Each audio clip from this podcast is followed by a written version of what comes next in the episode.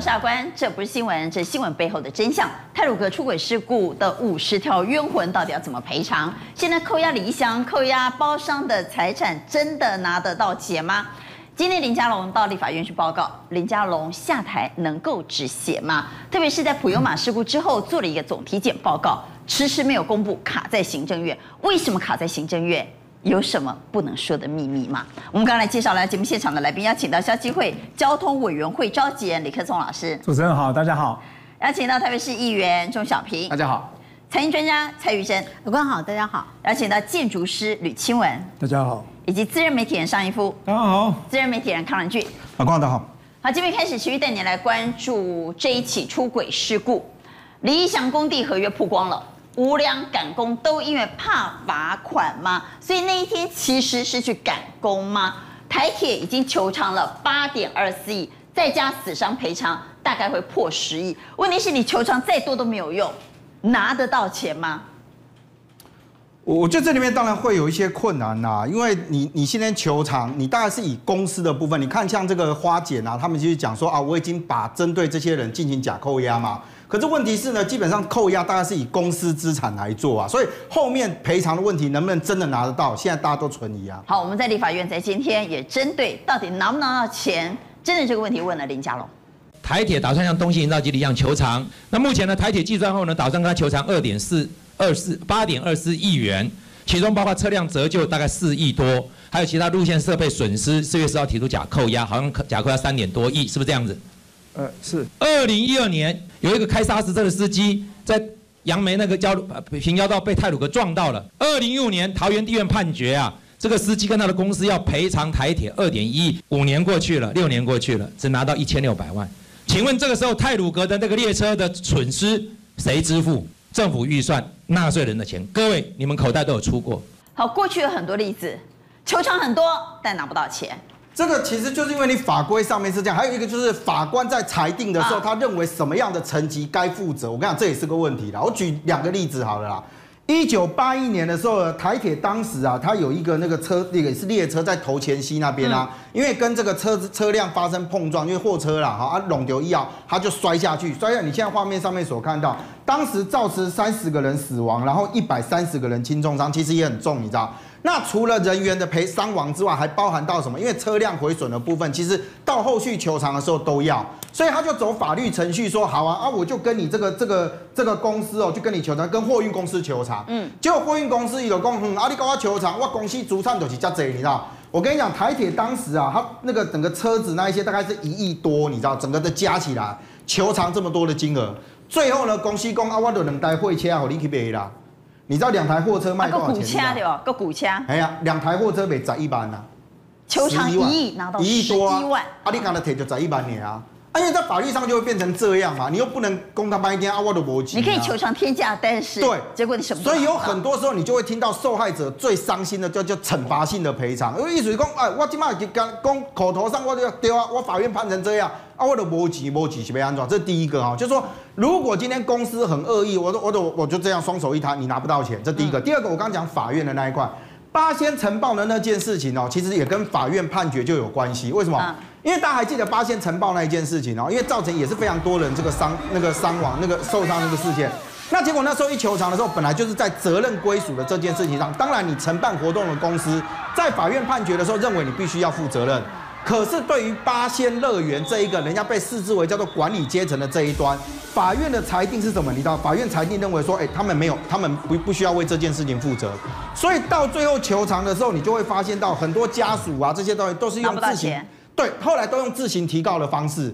啊，你用自行提告的方式，我有公情节啊。哎，如果我今天法院认为说你这个大的这一块，我认为你不用负赔偿责任，你跟他求偿也求偿不到，你就回到了刚刚的那个状况。公司的公啊，我的公司法人呐，你搞个求偿，我不会不会不会料的刷。所以在这一次的这个状况之下，你可以看得到，以这个案子来讲啊，哈，虽然我们现在看得到就是说，你台铁跟他们是求偿二点八点二四亿嘛，再加上其他赔偿可能会破十亿。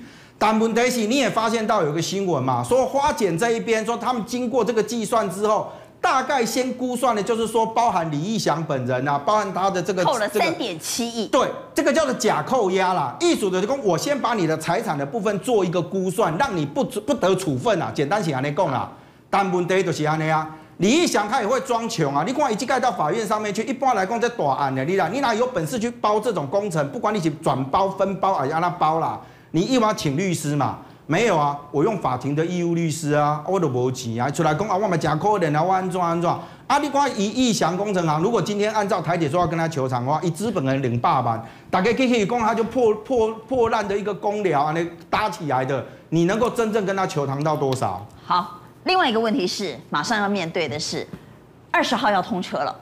那二十号通车到底安不安全呢？现在我们说要赶快抢通。泰鲁格号事故呢，在今天凌晨其实最困难移出的第八节车厢移出了，现在要抢通，最快有可能四月二十号就要通车了。问题是，老师，这个隧道目前据说了还很危险，因为它经过了冲撞之后，随时有崩塌的危机耶。是有关于结构安全的问题，当然需要做科学的验证哈。那我们也不好在这里预测或是加油添醋，但是实质上来讲是可以从几个方面来了解到底安不安全。但一个是从表面上的伤害，那另外一个是到底有没有伤到筋骨里头去，就好像我们呃车祸啊或者受伤，第一个就是看你的表面是伤到如何，然后是有没有伤到筋骨哈。所以不同的情况应该会有不同的处理的方式。那以现在所看到的一个一个影像来看的话，好像是表层的伤害是比较严呃比较清楚一点哈。所以如果是这样子的话，是可以经过一个保护层的重新施作，是可以得到一个呃未来的保护的效果。但是还是需要一个非常严谨的测试，因为日子还很久。那未来风吹雨打，或是车子一次一次的经过之后不断的震动，是不是会有更多的一个潜在的伤害会发生？是很难预料。呃，所以呃这件事情来讲，我们其实也很多人也在谈，到底该不该那么急着通车？因为不差那几天，但是大家的安全以及心理的一个感觉是非常重要的。呃，我们其实有一个非常算是。呃，一个一个非常先进的一个想法，是不是能够把这个当做是一个生命纪念园区来处理？哦，也就是说，这是一个历史性的事件，伤害的程度是有史以来除了空难之外最最大的伤害，但是非常具有教育的意义。所以未来不管是全民也好，或是施工人员也好，能够。在这个地方得到一点点的过去历史的经验的话，这个未尝不是可以思考的一个方向。好，那老师，如果他没有办法完全施作到像你刚刚所说的，一旦有大雨或地震，会不会很危险？当然，当然很危险。当然，当然，因为呃有些裂缝并不是说短期内能够看得到的哈。那虽然整个结构体大概会有几十公分的厚度哈，那短期内要崩塌下来还不太容易。但是这个已经有四十年的历史，那能够再撑多久？其实原来就已经有一个一个一个一个生命周期的限制哈。那经过在这样的碰撞之后，所以更需要再谨慎的去看待未来可能的发展。好，我们不希望下一个悲剧就在我们疏忽下又再度发生。不过五十条冤魂，总有人要负责吧？在今天立法院烽火连天，不只是交通部长应该负起政治责任。连行政院院长也应该负起政治责任。部长，您会越级来报告，是不是因为您也认为苏贞昌院长也有相关的政治责任要负？我，呃，同时好像呃总统跟院长报告，因为啊我的人事任命啊是他们两位决定的。本席很遗憾，因为我认为你到此时此刻还搞不清楚政务官到底头家是谁，头家是人民啊！林佳龙为什么越级向小英总统请辞？林佳龙为什么一直拖到四月四号深夜才表态请辞？特别是他的表态还是在行政院发布说我已经收到他的请辞了，在行政院做了这个发布之后，他才明确表态。呃，他什么时候打电话给蔡英文跟行政院长请辞？如果我问的没有错的话，其实当天他才赶往花莲的时候，事故赶往花莲的时候，他打了电话，因为在花莲打电话回部里交代事情，交代事情。那当然跟部里面的人里面聊了几句，部里面的人直接有人是在电话里面跟林佳龙说，我个人觉得是应该要辞职。那林佳龙在电话里面直接回复是，我应该要辞职。但是他在第一时间对后面说法是我不会一走了之。后面呢，他就告诉了呃部里的人，他说我已经打电话给蔡英文的幕僚跟行政院院长的幕僚，请他们转告我要辞职。好，这是第一时间发生的事。对，真的这里头牵涉，他可以越级向总统请辞吗？这个算不算越级？个人解读啦。当然，你说宪政体制，他有没有跟行政院院长请辞？有啊。我觉得一件事啦，呃，这样讲哈，当他说他要口头上说辞职嘛，嗯，但就是有人跟他说，呃，你不要这么快走。留一段时间，当然现阶段说这个话的人，当然位阶也是蛮高的嘛，哈，就希望他不要这么快走。当然你毕竟这里面很多事情还要处理，没有希望他立即走。阿北乔喝水吗？好，派系阿北乔喝水吗？派系有没有乔喝水？那这个你要问伟大的蔡英文啊。我我觉得一件事啦，嗯，这个事情基本上。呃，派系之间当然会有一些意见，比如说那个苏贞昌自己出来说，哦，有有有有有啊，林佳龙有那个自己主动出来证实说林佳龙口头请辞的事情嘛。当然这件事情他一证实，有人就不高兴了，有人就有意见了。就是行政院为什么倒打他一把？就有人意见，就是说你根本这个就是倒打林佳龙一把。是啊。你到达林家龙一把，你就是要表态，你就先帮他讲。没有电话已经打了，电话已经打了，他没有公开表态，你就先帮他讲了嘛？没有，那当然了，啊，表态是说该负的责任我要负，当然话没有讲的很明白，说辞与不辞啦，哈。但是你行政院院长，你很清楚，已经他透过幕僚转告他要辞职嘛。好，但是苏贞昌这一招就是断他后路了嘛？当然了，你你这就是你就是打他一枪嘛？是嘛？就让他没有完全没有回旋的余地了。背后开枪的感觉不太好。我讲一句话，开枪哈。林，我我所知道的不一定不一定对了哈。林佳龙是要走了，但他的时间点是在大概是所有的不幸罹难死亡的呃乘客啦，在办告别式。那个公祭完了以后，大概就应该是他走的时候了哈，就是他处理到一段时间，大概大概应该是我听到了，应该是公祭完了以后，他就会走了啦哈。那当然这里面很耐人寻味的就是林林江龙，就是你话没有讲的很清楚，就说。我善后到什么时候，我一定会离开。如果他话这样讲的话，那今天不会有这么大争议，对不对？就说你确定要离开吗？讲清楚，行政院干嘛帮他讲清楚呢？对，就行政院啊，苏贞昌当然很喜欢讲林佳龙嘛，这还有什么好说的？换掉他好几次了，没有换掉他，换不掉啦。那个今天讲一句话，苏贞昌看到、听到背后是郑国会，那个眼睛会冒火，你知道吗？会冒火。讲讲一件实在话，就是说。呃，苏贞昌的大本营在哪里？而且正国会新北市嘛，是啊，台北县新北市嘛。我们来讲一下吧。当初二零一几年啊，二零一几年那时候，于天不是第一次选新北市党部主委吗？是，嗯。啊，于天是哪一个派系？正国会啊，正国会啊。嗯。那跟他选的陈文志是哪个派系？呃，新新苏连线。对对。新北市副议长选输哎。是于天当选嘛？会赢一倍，赢很多。于天当选嘛？那第二次于先选连任的时候，不推人了，选不赢，不推了。哎，你想一下，苏贞昌的大本营推人输完了以后不推了。你注意看，二零一八年那时候在提名新北市长的时候，那时候大家说，呃，吴秉叡啊，什么什么什么不行不行，要找苏贞昌。你注意看新北市议会最多人讲的是什么？游锡堃。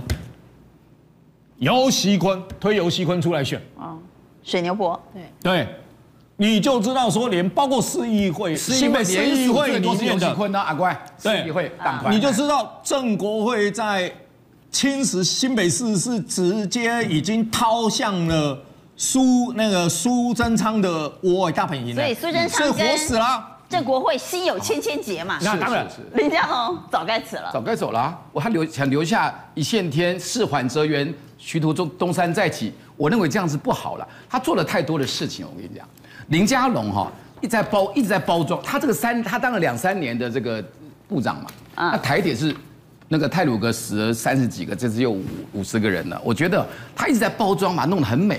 然后可弄成，你看，他花很多钱来来看这个花莲车站站内高架看台，那个很漂亮，弄得美轮美奂的，花很多钱。真正该做的边坡人员的补给，对不对？然后中长期的计划等等，然后车厢的采购，就让台铁更安全、更好、更便利，然后更不误点，通通没有做，都做表面工作，都做表面工作。这第一件事。第二，中华邮政园区是交通部的。被徐巧芯踢爆，这是一个大案子，就张宏志的 PC Home 飙到，哎，飙到就飙到，政府跟他发生关系，他没有，什么发生关系？你用词好一点。政府跟他这个事事情要就就要连结嘛，要弄起来嘛，可那个园区，但他他竟然下令，要求张宏志跟其他两两家没得到标的一起协商，干嘛？今天你张宏志得到标是白得标的吗？得标有得标的一个严谨的过程。然后张宏志很感叹，既然已经得标，又为什么要协商？对，他说这感叹政府有一堆蟑螂。后来徐巧芯追加，啊，说最大一只蟑螂就是林佳龙。徐巧芯被告，结果怎样？不起诉。不，这个这是另外。第二呢，再来，我今天行政院啊，他的人员。也我要讲一下苏贞昌，苏贞昌是不该林佳龙赶快走，苏贞昌不该因为这个事而下台，可是他最后该下台，因为你是个看守的，看守的、那个。你认为他到底该不该下台？我认为苏贞昌，我们现在该下台了，该下台哈。为什么呢？为什么？林佳龙下台就能够止血吗？有没有可能向上烧到苏贞昌？我要马事件到今天才多久的时间？做了这一本这么厚的报告，台铁总体检报告，我请教。苏院长，林佳龙部长送给你的时候，你为什么不核定？所以这些消极的不作为，造成了今天的遗憾。蔡英文向全全民道歉，苏贞昌下台，林佳龙下台，苏贞昌、林佳龙都说：“哦，我有很多善后要做啊，都用还有事情善后当做恋战的借口。”马掌溪四个人，政府救援不及走了，游锡堃下台。苏贞昌听清楚，谢谢游锡堃下台吧，负政治责任，给政务官一点风骨。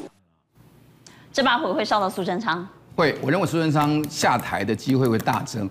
我蔡英文玩文玩游戏，因为新苏新系是非常强大，如同秦国。我今天楚国跟齐国，这个小英的鹰派。跟郑国会是二大、三大的派系合起来，才勉强跟苏新打成平手。你不可以保林佳龙，保住郑国会来对抗苏新系，而是这个事情发生那么多人命，要彻底检讨。而且他心里讨不讨厌苏贞昌？非常讨厌。传说了哈，不要告我哈。你说谁讨厌苏贞昌？我说这个苏那个蔡英文非常讨厌苏贞昌啊。他当他副院长过，对不对？听说那个那个那个公文是甩在地上的，哎，他受过这样的羞辱，他。不得不用他，那时候他民调太低，要稳住政局。苏贞昌有他基本能干度，我们不要一全部把他抹杀。可是他的脾气坏，他的任用私人，以及苏贞昌出这个事该下台了，是不是在等待二阿哥？鹰派的二阿哥，不，这个本来是清朝的，那叫那叫郑文灿。因为什么时候拿捏郑文灿上来，不要重蹈韩国瑜做好做满的负责。在等，我认为郑文灿相对这个事情发生以后，实在太厉害了。他是提前上，苏贞昌提前下，这个方向是往那边走。我的政治判断，可以可以可以可以可以，这一段可以，这一段可以，这一段可以。我再讲一句话。在今天炮轰，没有说苏贞昌应该下台有两个理由。第一个理由是台铁局长悬缺三个月没有人选，嗯，说据说是卡在苏贞昌，是因为三个那个副局长都想扶正嘛，这理所当然，内部升官。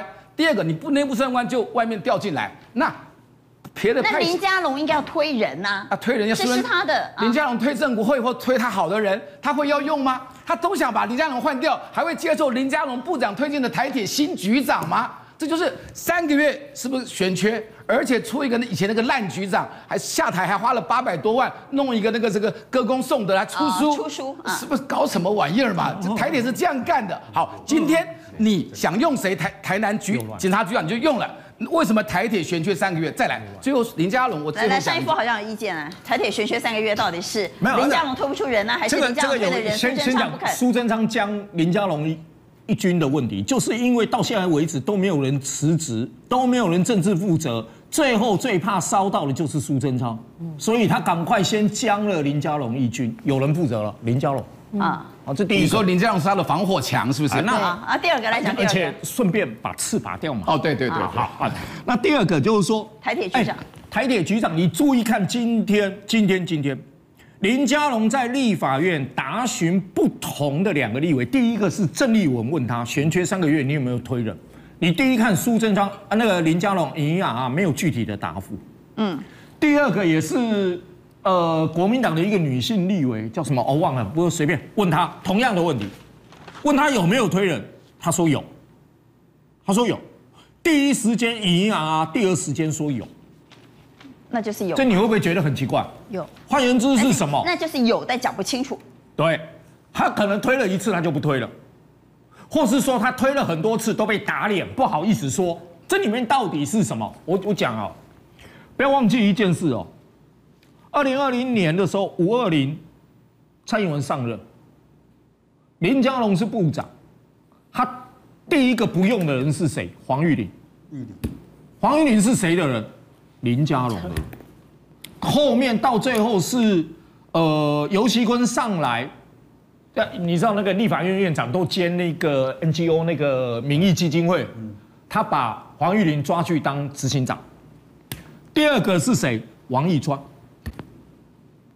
王义川呢，也被也被那个呃苏贞昌打枪打好几次，他本来要派派他去接那个高铁的独董，啊，报给苏贞昌，也被打枪，因为王义川是林佳龙在当台中市政府的时候的交通局局长，然后后面去了那个桃园航空城当董事长，后面又去观光协会，你看他观光协会也也很奇怪，去当。呃，秘书长两个礼两个月以后闪辞，也闪辞，被拔掉。好，然后你看这个情形一路走下来，你认为林佳龙推他自己的人马还有机会吗？对苏贞昌来说还有机会吗？没机会。林佳龙做这个交通部长，我讲一句比较直白一点啊，他到底有多少的人事权嘛？我把时间拉到去年好了啦。去年其实一月份的时候，当时疫情嘛，三月份的时候，苏贞昌做了一件事啊，拉掉了陶勤、华厨跟华夏航科的董事长，董事长，三个都拉掉了。那个时候大家因为还在疫情当中，很多人就发现到，哎，你插手的是交通部的人事权呢。人事权哦。交通部哎，不要小看啊，所有招地加龙在跑交通是肥缺啦，天上飞的、地上走的、海里游的，你看得到的、看不到的，观光旅游，包含电信都归他家管呢。嗯。部长的权有多大？一年有几千亿的预算。你光现在光看哦，林佳龙推一个局长都推不出来，因为很简单，大家卡嘛。林佳龙现在为什么这个位置要卡在那边？因为因为再再讲白一点啊，你谁接班？谁要接部长这个位置？部长接了之后，后面的人事权全部要一起调哎。没有那么容易呀、啊，所以现在没有让他下，因为很简单嘛。刚刚义父讲了嘛，他被乔后啦，丁桃五郎，而且这个人绝对是够大到，哎，我也有办法跟苏贞昌制衡，说我有办法说要或不要。草字头的吗？我现在什么都没讲。制衡的不是只有小英吗？哈，刚刚我们谈到，后后苏贞昌下台，国民党有两个理由，第一个理由是台铁局长三个月没有派人，是什么原因？卡在苏贞昌。对啊，林佳龙退的人，立龙个怕请。第二个，他们说，为什么普悠玛号之后的总体检报告要卡在行政院？没有核定，普悠玛号是不是已经三年了，死伤几十条人命？哎，啊，他怎么整林佳龙？你知道吗？林佳龙说，哈，台铁这个大事情也不是我交通部长可以搞得完的，建议他一个改革小组推动，是跨部会由行政院来弄。啊，那然后同时还一百多项，一叫什么中长期的改善，二人力的补充，第三叫边坡的安全。第四叫调整票票价，第五叫公司化，这个都是这些一百多项都没有核定，也没有跨部会，就林佳龙送菜的我都不做，到现在三年，这是大嘴巴张鼎生讲出来的哈。今天短期的静音三个月没有补齐，没有头嘛，台铁局长原因三年前交通部长给你的建议你都不做，你预算各方面都不做，你该不该下台？该下台。好，我们来讲一下总体检报告。老师，总体检报告到底有什么秘密不能公布啊？我们现在回过头来去检视这次严重事故的两大主要的原因，第一个是工地没人管，就是工地管理太松散啊。然后我们等下会检视一下那个总体检报告里面有没有针对这个部分去做啊去做改善。另外一个就是边坡的自动这个监视预警系统。那我们我们也可以看一下总体检报告里面有没有这种改善的事项，其实都有啊。那其中呢，我们一百四十四项改良项目当中呢，分成七大部分，其中第二大部分呢，就是所谓的安全管理体系升级。那安全管理体系升级，其中一个就是施工的计划的风险管理，啊，整个施工的这个区域。但是这个已经完成了，啊，我们放在一般事项里面都已经完成了。但是问问题说，完成之后呢，并没有真正的有效的去做实施。好，我们可以看这个地方。那基本上呢，边坡哦，我们要做的 SOP 也好哈，然后呢，基本上这个施工的要求哦，反正呢，该做训练的地方定了一个 SOP，有没有定 SOP？有有，但有没有执行这个 SOP？没有，原来是定好书面写了字就算数啦。而且他说都已经，我们这样讲，台铁完成这个改善事项之后呢，他要报请我们的铁道局跟交通部去核核准。就代表说他他已经完成了审查通过以后呢，我们就解除列管。你看啊，我们那一项目呢，交通部在二零三零年三月就已经解除列管，这三项都已经解除列管。好，这三个都解除列管，解除列管，解除列管。可是呢，问题是有没有做到呢？对，解除列管，我我的建议是，台铁如果要解除列管，任何一个改善事项哈，它必须要怎么样去做评估，它的改善的成效如何了，不然的话。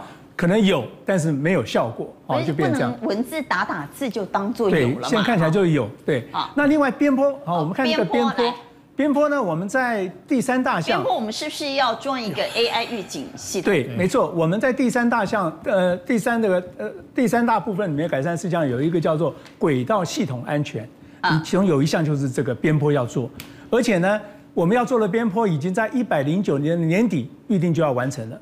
好，可是我们看一下他要做的项目哈，他是要用 AI 的影像侦测，嗯，AI 侦测，对，AI 影像侦测，其实比较标准的这个边坡的这个预警系统应该是这样子哈，该在这个边坡的地方，危险的边坡，或者是施工的开放空间很危险嘛，哦，就像这次事故的，我们该做护栏，该做围篱，它的目的当然是可以挡到一部分的掉落物哈，然后但是最最重要的在围篱跟护栏上面。可以设计我们的边坡监视预警系统，比如说有掉落物碰到，它就提出预警，然后它还可以用 AI 的影像侦测来辅助我们看看轨道里面有没有任何掉落物掉到轨道当中，然后提出预警，把这种讯号呢传到我们的行控中心，甚至也可以传到我们的快快要接近的驾驶里面去做应变。那这个没有装，预定一百零九年底要完成，我们就要去。真正检视一下它完成的内容是什么，然后呢，我们有没有发挥它的成效？哦，那最后一是一百零九年年底已经过了，对，已经没装，该该完成的部分嘛，哈。然后它大概有这个 相关，应该有四十几处必须要安装的，哈。那另外一个最重要的是，我们铁路有一个沿线施工要点，你看它的内容很清楚啊，大家可以看一下施工中的工程，施工中的工程收工后应该做好施工范围之警戒设置。而且对必须留置于现场的机器、工具、材料，应有妥善安全的措施，并且派人看管，防止被搬移，而且危及行车安全。所以这个在我们的总体检报告里头也写得一清二楚啊。对，我们就是刚刚讲，对，施工里面必须要把它的相关的风险哦，然后我们也要有解除的相关的措施嘛，哈，这个里面写得很清楚。其实。施工的时候，哈，都必须要做这些事情。何况停工的时候，停工的时候，你看他收工后应该把所有的车辆放到安全的地方，设备器材都要放到安全的地方。为什么？哈，稍微解释一下。因为我们可能，比如说这次停工三天，这三天可能会有天候异常，可能会有地震，也可能会有暴雨，然后强风，它可能会把这些机器设备甚至车辆吹落，所以都一定要去做风险管理。但是我还要特别去强调哈，这一次哈发生这么重大的事故，其实就是因为一连串的风险控管的环节都出了问题。我们从从下而上来看，哈，第一个施工厂商有没有风险控管？第二个呢，监工的单位就是所谓联合大地工程顾问公司有没有监管啊？然后再后来是看专案管理公司，你看啊，台铁委托一个专案管理公司帮他监督，没有发挥作用。再往上看，台铁本身在施工计划的审核也好，或者监督上面安全的监督也都没有落实。再往上看呢，我们还有一个铁道局、交通部都应该去做相关的监督的。我们上面还有一个公共工程委员会是属于行政院的，它对于重大的公共工程，它都有考核机制，每年定期要到实地去做考核。假设这个一点三亿的民隧道的工程，真正的工程公共工程委员会的考核的委员有到现场去看这个工地的管理，应该基本上应该把它考评成不及格，嗯哼哦，对不对哈？这就是还有一个。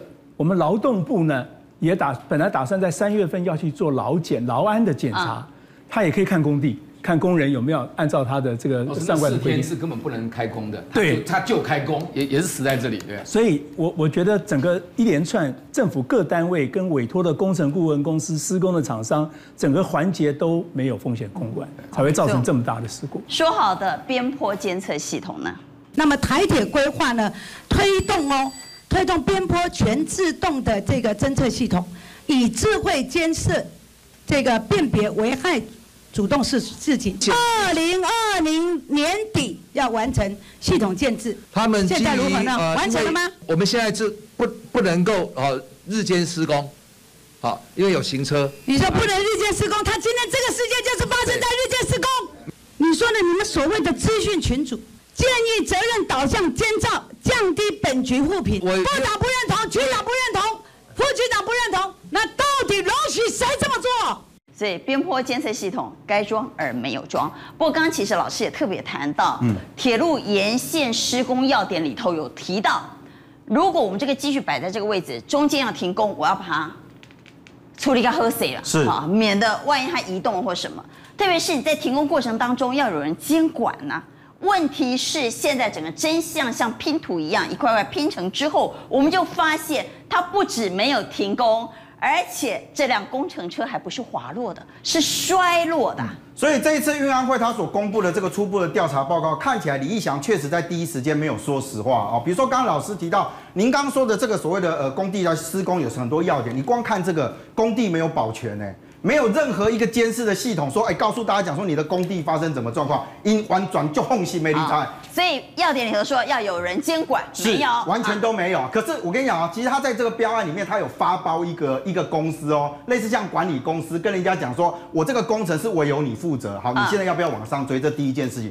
第二件事情，你现在看到的这一张图，其实运安会在。这一次里面呢，它有一些是有监视器的画面，比如说这个货车上面的行车记录器，它有些有画面。那有一些是用推测的方式呢，因为他说我没有任何的影像可以佐证，他只能从现场的痕迹来判断，认为李义祥第一时间没有说清楚，也没有讲实话。好。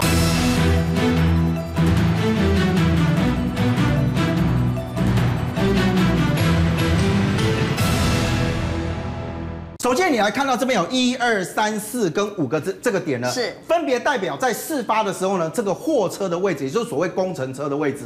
你记不记得李义祥第一时间说法是说，哎，他那个车子他有拉手刹车，也有吐九桃，结果车子滑动了。对。可是你光看哦，那个运安会他第一个时间认为说，OK。你记不记得这边有非常多的这个废轮废轮胎？有，因为有拍到它嘛，哈。是。他疑似呢，他把这个车子停在的第一个停车的时间点是在这里。好，是在这里。好，是在这个位置上面。好，你有没有发现到？当白色的是他的车头是对，这是也掐头啊啊，不要紧，也掐到的部分嘛，哈。可是你有没有发现到，当车子滚落的时候呢？事实上，你有没有发现这边其实根本没有废轮胎啊？表示他是不是在这个地方废轮胎已经先下掉了？这就是为什么之一他有施工的原因。这是第一个哦，或者他可能会解释说，我只是把轮胎再去，不叫施工，这是不管哈。可是第二个，在这个地方呢，其实是运安会从他的这个行车记录器里面去找到了。你今晚呢，其他发东一样哈，你的行车记录器同时会打开嘛，所以它有影像出现。所以这就是为什么运安会讲说，你的车子不是熄火的状态，你的车子在发动，因为行车记录器有拍到这个画面。车子在发动，还在发动中，发动中，它是发动中的。而且，所以而且阿关另外一边还有车在移动，在工地其他有第二部车还在做工。那根本就是在施工嘛。好，所以你从这个地方看呢，运安会的推测是这样啊，他的车子停在这一个地方的时候呢，它确实有下滑，滑到了第二点。可是你有没有发现到第二点的时候，运安会特别把车头的位置画在这个地方？他们研判是这个车子呢，经过下滑之后，很有可能车子卡到了旁边的树丛。嗯哼。所以呢，第三点呢，就是大家这个很质疑讲说，哎，他为什么直接尾尾节的多的这样？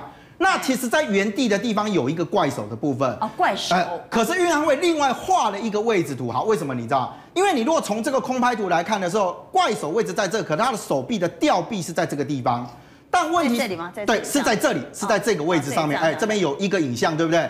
可是运安会那时候调查了，因为后来的这个车子呢，基本上三跟四都是用推断的方式，因为呢那个地方车子已经熄火。人就帮你补充一下，还有运安会有查出来，它是施工滑落卡到树。树有树叶，它的车身有直劈，而且它的，而且它的驾驶座的那驾驶前面车子没有熄火，玻璃裂开，车子没有熄火，人又没在车上，没有熄火，在作业滚下去的。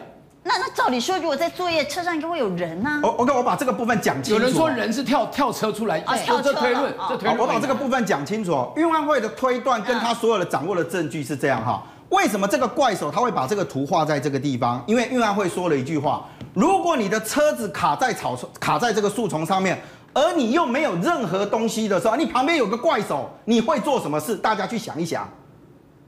移开啊！他后面的意思就是讲，哎、欸，你是不是用怪手？讲啊，因为你车底有啊，怪手有一个一个这个这个抓斗嘛。嗯。啊，是不是有可能说你把物件啊，希望把车子给拖出来？对啊，要移开。刚刚小平提到了，其实在另外一段啊，为什么你知道？因为他这个车子移开之后，你有没有发现他从二到了四的地方，嗯、感觉上他是脱困了。也就是它如果没有移开的话，应该会从这边进来，对不对？是。可是他的车子移到了这个地方之后，另外出现了一件事情。刚刚大家一开始的时候发现到新闻都讲说，他的车子是滑落到铁轨这边，这是第一时间。对，这是第一时间。可是呢，运安会的调查说，这个车子不是滑落的，为什么？运安会说呢，因为它的这个车头朝向这个位置之后，它是从右侧这个地方用翻滚的方式，也就是它是翻落到所谓的铁轨之下。所以为什么刚刚提到说会有植被的情形，是因为它在整个地方这个滑落的时候，哎。翻滚，也冰掐了，所以已经把哦掐钉头任务这个所谓的植被情况就一定就把这个，不是撸落哎，不是出出落去，滚下去，滚下去。所以它从这个地方，所以不是在这个地方它有植被，而是在这个地方滚落的时候呢，发现它的车体上面通通都有植被的整个情形，也就到了第五点的时候才会呈现这个状态。那它是移车的过程中失误才会翻落吗？好，现在在这个部分为什么会翻落啊？在这个部分运安会没有解释哦，但是他留了一个想一个空间，说大家可以去想一想。那我认为，因为这个调查报告很重要的是，未来在刑事的责任的判定上面，会以你运安会的调查为主哦。那你如果没有很多确切的证据，包含到这个怪手的位置，哈。起码有媒体是讲吼，啊，你怪手搞不好，你本来是要帮忙，说帮倒忙啊，嗯、是不是？你本来要帮你刷车，给我送个车送上去。但是你如果讲说他把车给推下去啊，你光看这个点的部分，二跟四表示车子其实又移动了一段距离，在四的这个位置之后，才用翻滚的方式滚到这个所谓的这个山、嗯、这个铁轨子上面去啊。所以这里面的疑点到底是怎么样？其实还必须要澄清啊。好，但不管。疑点有没有被澄清？包商当然有责，但只有包商有责吗？刚刚说其代理局长当得很好，我完全听不下去。这份报告百分之百叫做卸责报告。从发生事故第一天，部长您就马上说要来追究包商的责任，从此风向因此确立。全面甩锅就是要让包商负责，台铁没有任何的责任吗？媒体报到哪里，你们讲到哪里，完全配合李义祥的谎言，这样的调查我们能接受？当然，责任不仅在包商，也在台铁，也在我们的政府。但我们回头来看，为什么？黑名单厂商可以不断的拿到标案哦，我今天看到哦，这个负责这个现场的一个呃监工跟设计的单位联合大地第一次讲话，他说他们是被害人，然后说呢，因为这个政府呢，大家只求快不求真哦，听了这个话非常生气，因为刚我们讲到那个现场。包括明明就不能施工的，你跑去施工，那谁该监督？那就是监工单位啊！你监工单位不该让这个事情发生。联合大地呀、啊，对，结果呢，你联合大地明明就是一个加害人，因为我们看到联合大地过去的历史，在过去这六年里头，他拿了政府超过大概将近五十二件的案子，其中呢，哎，我发现台铁一直帮他讲话，他说我们都是公开招标，你知道吗？他过去六年来的五十二件案子里头，只有两件公开招标，其他呢都是所谓的限制性招标，就是非他莫属，也。就是说其实都已经是类似，就是绑好恰特定，就内定了，内定了。对，所以呢，联合大地其实我们一开始的时候是看到说，对，前面有一个就是东兴营造，它是借牌，可是呢，你联合大地，你凭什么拿这些工程？而且呢，你该去监工、该去监督，你不去做，那难道说，那台铁都已经交给你这个监工单位了，那难道还是台铁的责任吗？我们过去看他的整个联合大地过去标的这些案子哦，就因为现在他还在很多案子还在施工，还在进行，对，还在进行。而且呢，我从一开始的时候，因为我对联合大地算是有点了解哈，因为他过去呃，包括这个王美娜这位负责人对他太有兴趣了，所以呢，我其实呢，我就一直在问，王美娜是不是 BMW 老板的遗孀？哎，他在那个 BMW 唐城的唐城的事件里头，他跟唐城刚结婚没多久。才两三年，那就打了这个遗产官司。那国内呢拿了数十数十亿，海外呢拿了上百亿。所以呢，她是一个大家所认识的这个呃 BMW 唐城遗孀，但是呢是一个百亿美魔女，就是大家对她的认识是这样子。就是她跟唐城的年龄差非常大，她嫁他的时候，唐城其实年纪已经很大了。哎，对，而且很短，过不了两三年之后呢，就领了遗产了。对啊，那可是呢。她呢，到底在工程界说什么？她是隧道女王。可是从第一时间我看到这个资料哦，联合大地工程顾问有限公司在中华民国的工程技术顾问协会，大家仔细看，工程专业人员零人。就说他没有工程专业的人，可是呢，他去拿了这个案子之后呢，哎，我拿下案子，我再去跟人家合作。但是这个是 Google 的资料，你有求证吗？呃，我有去稍微没有工程专业的人，他还有办法做这家公司。其实我蛮惊讶的，就是说，包括王美娜本身的工程专业是什么？其实王美娜呢，她是做工程材料出身。工程材料的买卖出身的，那联合大地这家公司，其实公司没有技师是不行的。哎，他到底是什么样的工程专业人士，我不知道。可是呢，他是有一些所谓的技师，哈，这些技师到底有没有呃所谓的专业背景，可以拿下符合所谓我们政府这些标案的资格？因为都是限制性招标。那这些限制性招标，为你凭什么？你凭了你的裙带关系吗？因为联合大地这家公司很特别，它本来是有点类似像公营事业，这种公营事业是当时的这个台电，然后中油，然后中华顾问工程，还有一些中心工程顾问，就是说国内的有很多的所谓的半官方机构，那认为说，哎，我们以前呢，老是国外的厂商来帮我们做十大建设，我们不能够光听他的啊，所以我们要有一个。勘察土地的专业叫联合大地，就说我们要可以探勘土地专业的公司，所以当时的这个呃退辅会的主委叫呃严孝章，就由严孝章来成立这家公司，然后就找了很多国内的这个所谓的中华工程、中华顾问工程师、中中国石油、台电，背景很硬嘛，他的背景很硬，可是呢，中华工程、中华顾问公司甚至有退辅会。呃，荣民工程事业、中石油、中鼎工程，哇，这些都是对。可是后来呢，他出了或者是国营事业，他后来因为经营的很烂，就是国内的这些工程顾问公司呢，后来又出了事情，包括、嗯、呃，大家如果有印象的话，那时候的圆山子分红那些这个土土方哦，他后来连土方都做，就是呃，圆山子分红的土方也是他做的哈，就是在林肯大郡事件的时候。那结果呢？呃，那时候呢，就是从这个严孝章到后面的荣工的，呃，就是退除役官兵委员会的主委沈景鹏，由沈景鹏带着王美娜说：“那我们来收购股权，把这些股权我们的收过收购过来之后，国企变私私有，对，然后让王美娜现在变成是百分之七十六，就是呃，总共七成六股份的董事长。”那这个董事长呢，他有没有工程专业背景？没有，因为我问过待过联合大地的人，他说他就是卖材料的，他有什么背景？所以他也不懂工程。那这个不懂工程的董事长，那凭着裙带关系，你知道当时王彦军在绯闻案的时候，很多人问他说：“哎，你怎么拿了那么多联合大地工程的这个发票在核销？”大家应该有印象，有没有？嗯、他说：“哎呀，我喝酒，我呃这个上酒店发票，我都嘛是为了。”拿公司的工程，所以他的工程怎么拿的？对，王彦军在联合大地上班吗？呃，他曾经在这里上当过总经理顾问，呃，总经理顾问，在后来当了一年半的董事长。那之后，王美娜就是一直在这个公司当董事长，因为呃前面他是做材料买卖，就是工程材料买卖，所以这样的一个背景，让我们看到说，哎。你明明是靠着裙带关系拿拿了这么多的限制性招标的工程，结果出了事情，你这个监工设计单位，你现在在喊说你是被害人，因为呢，我们照规矩来，那一天不该施工，所以他们跑去施工，所以我也是受害者。其实在这里面，谁最有资格来赔偿？因为他的财力最雄厚，他拿的案子的获利最高，所以呢，现在拿的李义祥的财产，还有这个东兴营造哦，就是这个黄平和的资产三点七亿假扣押，你不如去让这个联合大地付出他该负的责任，因为呢，他最有本钱，雄厚雅了，雄厚雅哦，所以呢，我们现在就看到说这个成立专户什么两亿，你知道，我就讲说他光这个。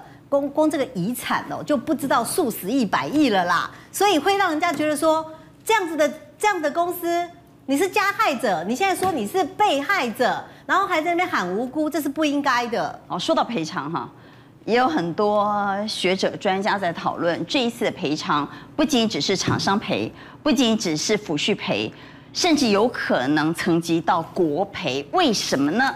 因为普悠玛号也好，泰鲁格号也好，其实是不能卖站票，因为它是倾斜式列车，这样的倾斜式列车在日本是不能卖站票的。那我们怎么能卖站票呢？呃，这个要说，主要是我们东部干线的这个供需的问题啦。因为在年假的时候，很多东部的民众买不到票，所以呢，他就呃后来就发展实名制，也卖了一百二十张的站票。问题是这些站票的人呢？大部分是站在溃缩区，我们要特别谈一下溃缩区，甚至有媒体称溃缩区是通往地狱最近的走道。对，溃缩区其实所有的车辆都有溃缩的设计啊，因为它就是一种缓撞的功能。它是在哪里呀？它基本上车头车尾都有，然后列车当中呢，每一个列车厢的连接器那个地方也有，也有这个。啊，车厢和车厢连接中间不是都会有一个厕所，然后会有一个连接走道吗？没错，那个地方就是溃缩区。呃，连连接器上面有溃缩，就是撞的时候呢，它会在那边吸收能量，然后让它整个拉长碰撞的时间。但很多站票的民众都是在那里啊，对，那个地方有的时候因为有一个阶梯嘛，比较好坐嘛，很多人都坐在那里呀。其实有溃缩设计的空间，加上比较空旷的空间呢，是所有站票最喜欢待的地方。